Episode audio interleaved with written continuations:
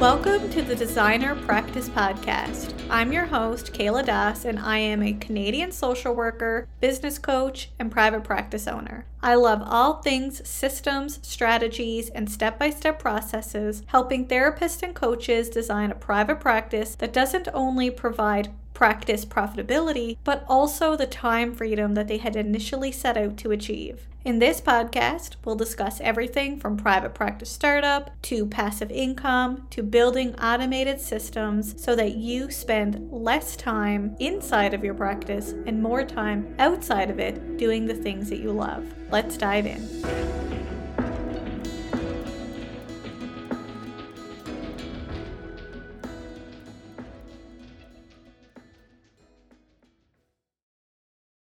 Welcome back to the Designer Practice Podcast, and I'm your host, Kayla Das.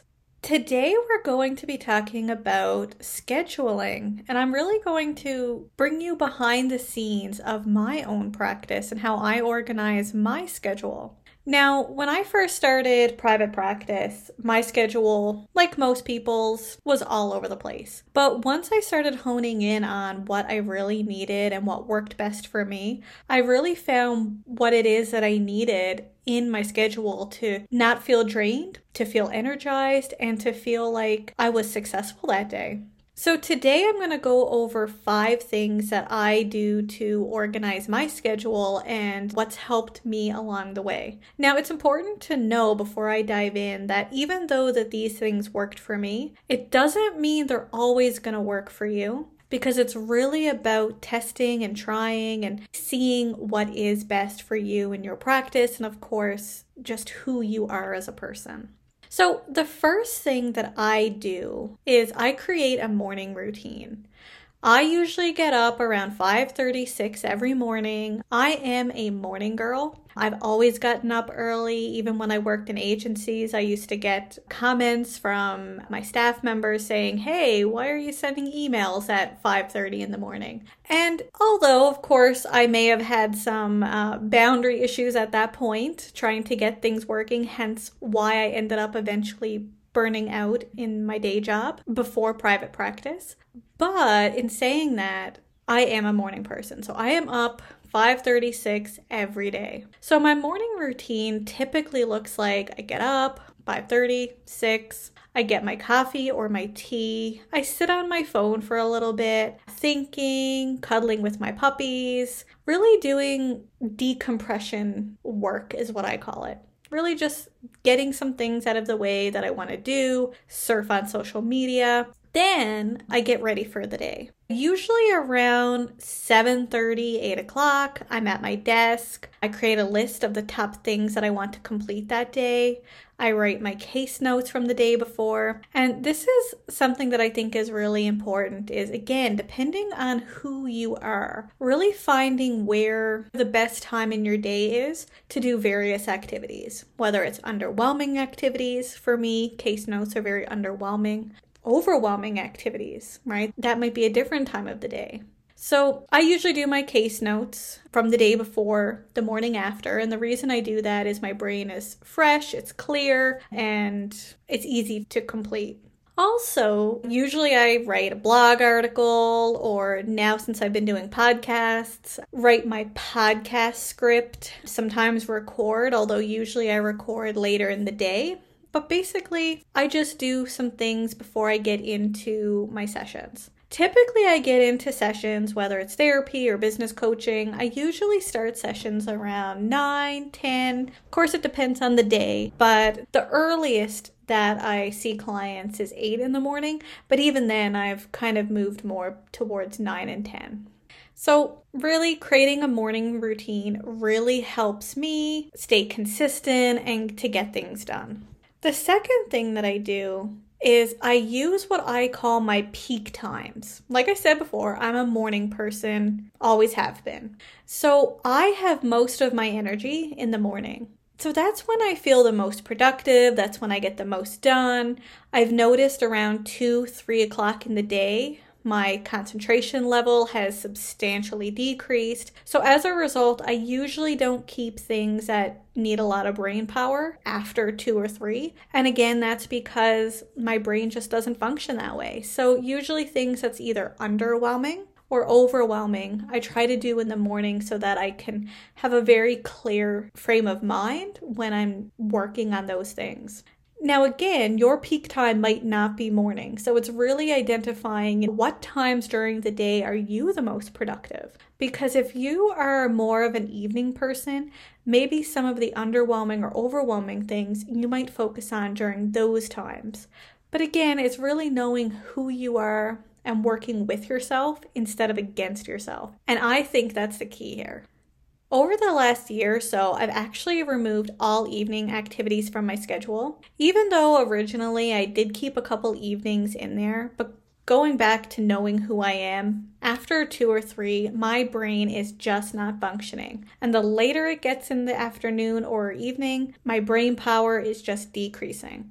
So, what I've done is I removed all evening activities from my calendar, and this helps me spend quality time with my family, and it really helps me spend less time pushing through what I call lull times. And our lull times are when we're just not feeling it. Our brain power is diminished, we just feel drained or burnt out, and really, I've just stopped pushing myself through times that don't work for me, and I work times that do work. And of course, I know that we can't always do that. Of course, there's times that an evening thing might come up that I might do, but it's really far and few between versus trying to push yourself through times that really doesn't work for you.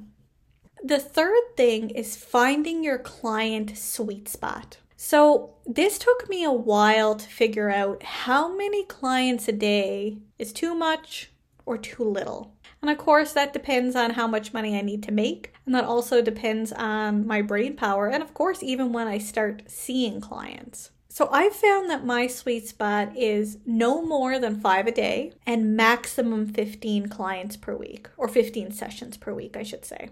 And if you're anything like me, you've tested out seeing how many clients each day works. For me, I do say four is my ideal, and especially now that my business has alternate income streams and passive income streams where I do make money outside of my one to ones, I do tend to stick more with the four a day right now. But of course, when I was first starting out, I did not have passive income streams, and with that, I sometimes had to had to see five or six.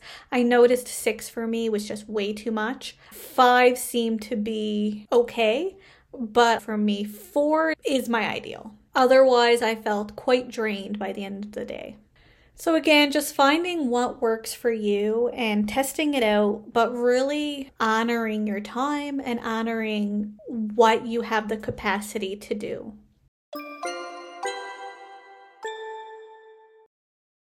Looking for an affordable trauma certification course? Then you'll love the Complex Trauma Certification Training with Janina Fisher, hosted through PESI. As therapists, we are no strangers to working with clients who have experienced trauma, but not all of us have the tools yet to support clients with complex trauma. And having a deeper understanding of what complex trauma is, the triggers, and having the tools to help clients heal can be a game changer.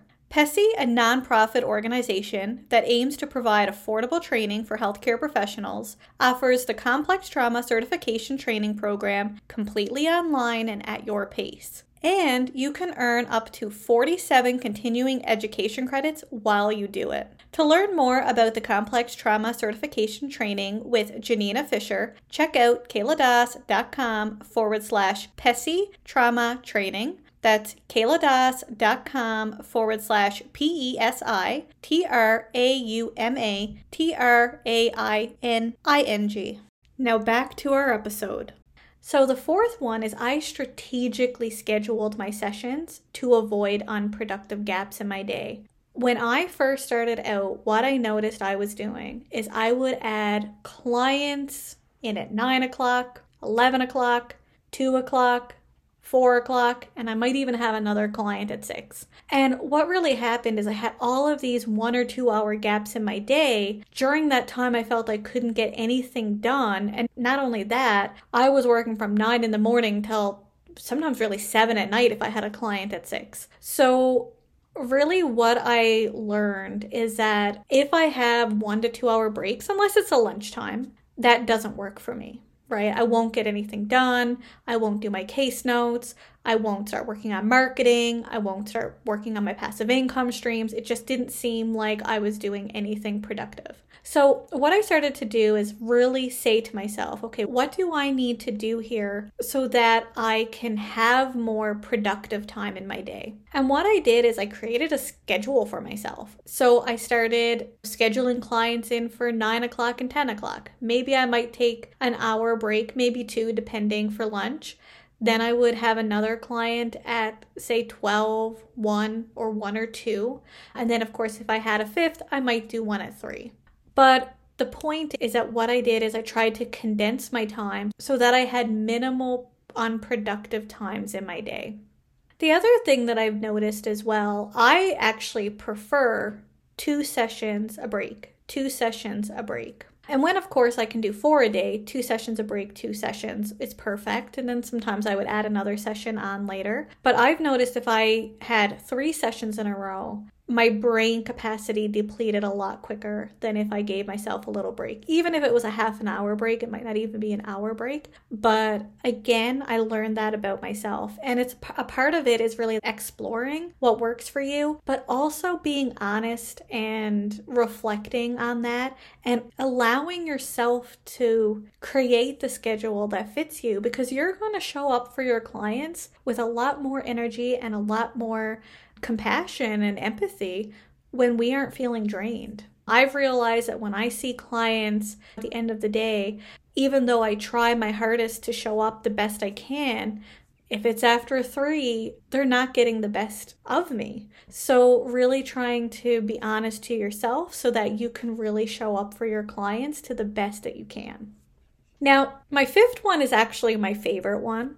And I do recognize that not everyone has the ability or capacity or even financial means to do this, but I have what I call wild card days. So my Thursdays and my Fridays are wild card days. And you might be thinking, okay, what is a wild card day? So what I do is I book my sessions Monday to Wednesday.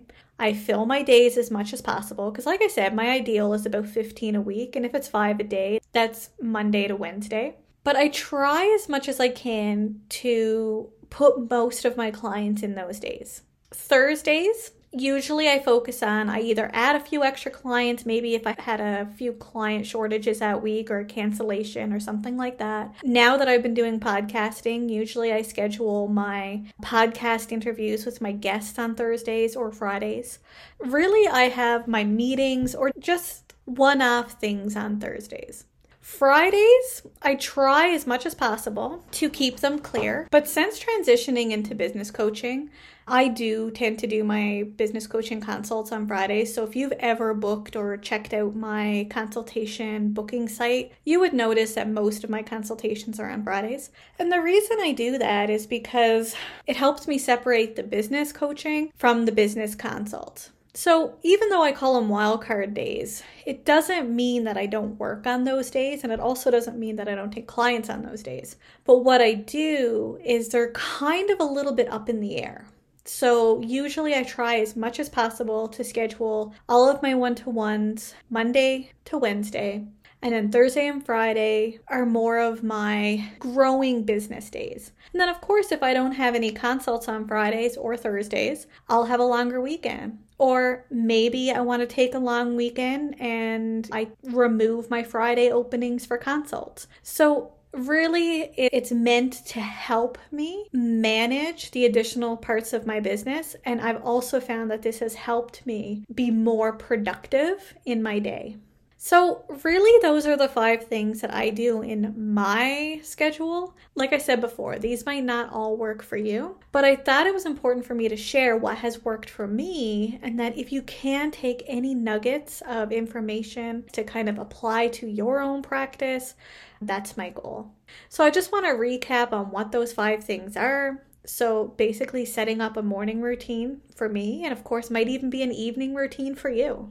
Using your peak times. So, really focusing on the activities that take brain power, whether it's the underwhelming activities, for me, is case notes, or overwhelming activities. Really using the times that you feel the most energized to focus on those things. Finding your client's sweet spot. So, how many clients a day feels right for you? Based on, of course, the money you need to make, but also based on your energy level and capacity.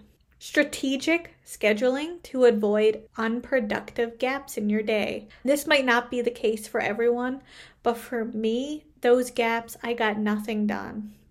I would watch a YouTube video, have a snack, scroll Facebook, but I was not doing what I needed to do because I felt that I needed more time. So the only way I could get more time is to reschedule my schedule so that I had smaller gaps so that I could spend more time doing things after or before my sessions. And then finally, incorporating wildcard days. And again, I know that this isn't possible for everyone, but for me, it really helped me grow my business. It gave me more time to really focus on the things that I needed. And if I needed self care, it gave me that opening to take a long weekend. Even an extra long weekend where I do Thursdays and Fridays. Obviously, I don't do that every week, but the possibility is there. So it's really helped me in my business. It helped me be more productive and it really provided more self care in my practice.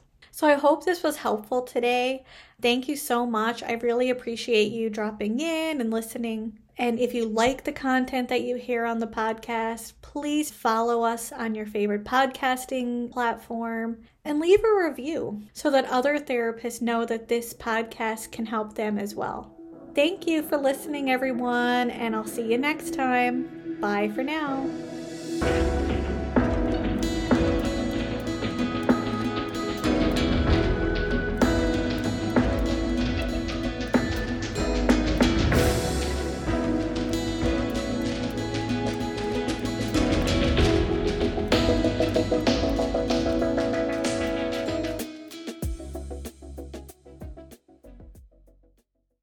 Please be advised that the podcast advertisements and links in this episode may be affiliate and or sponsor links where Evaspare Inc. and the Designer Practice Podcast receive compensation for sales or signups made through link clicks. This helps the Designer Practice Podcast continue to provide free and valuable content to you each week. Thank you, and we appreciate your support.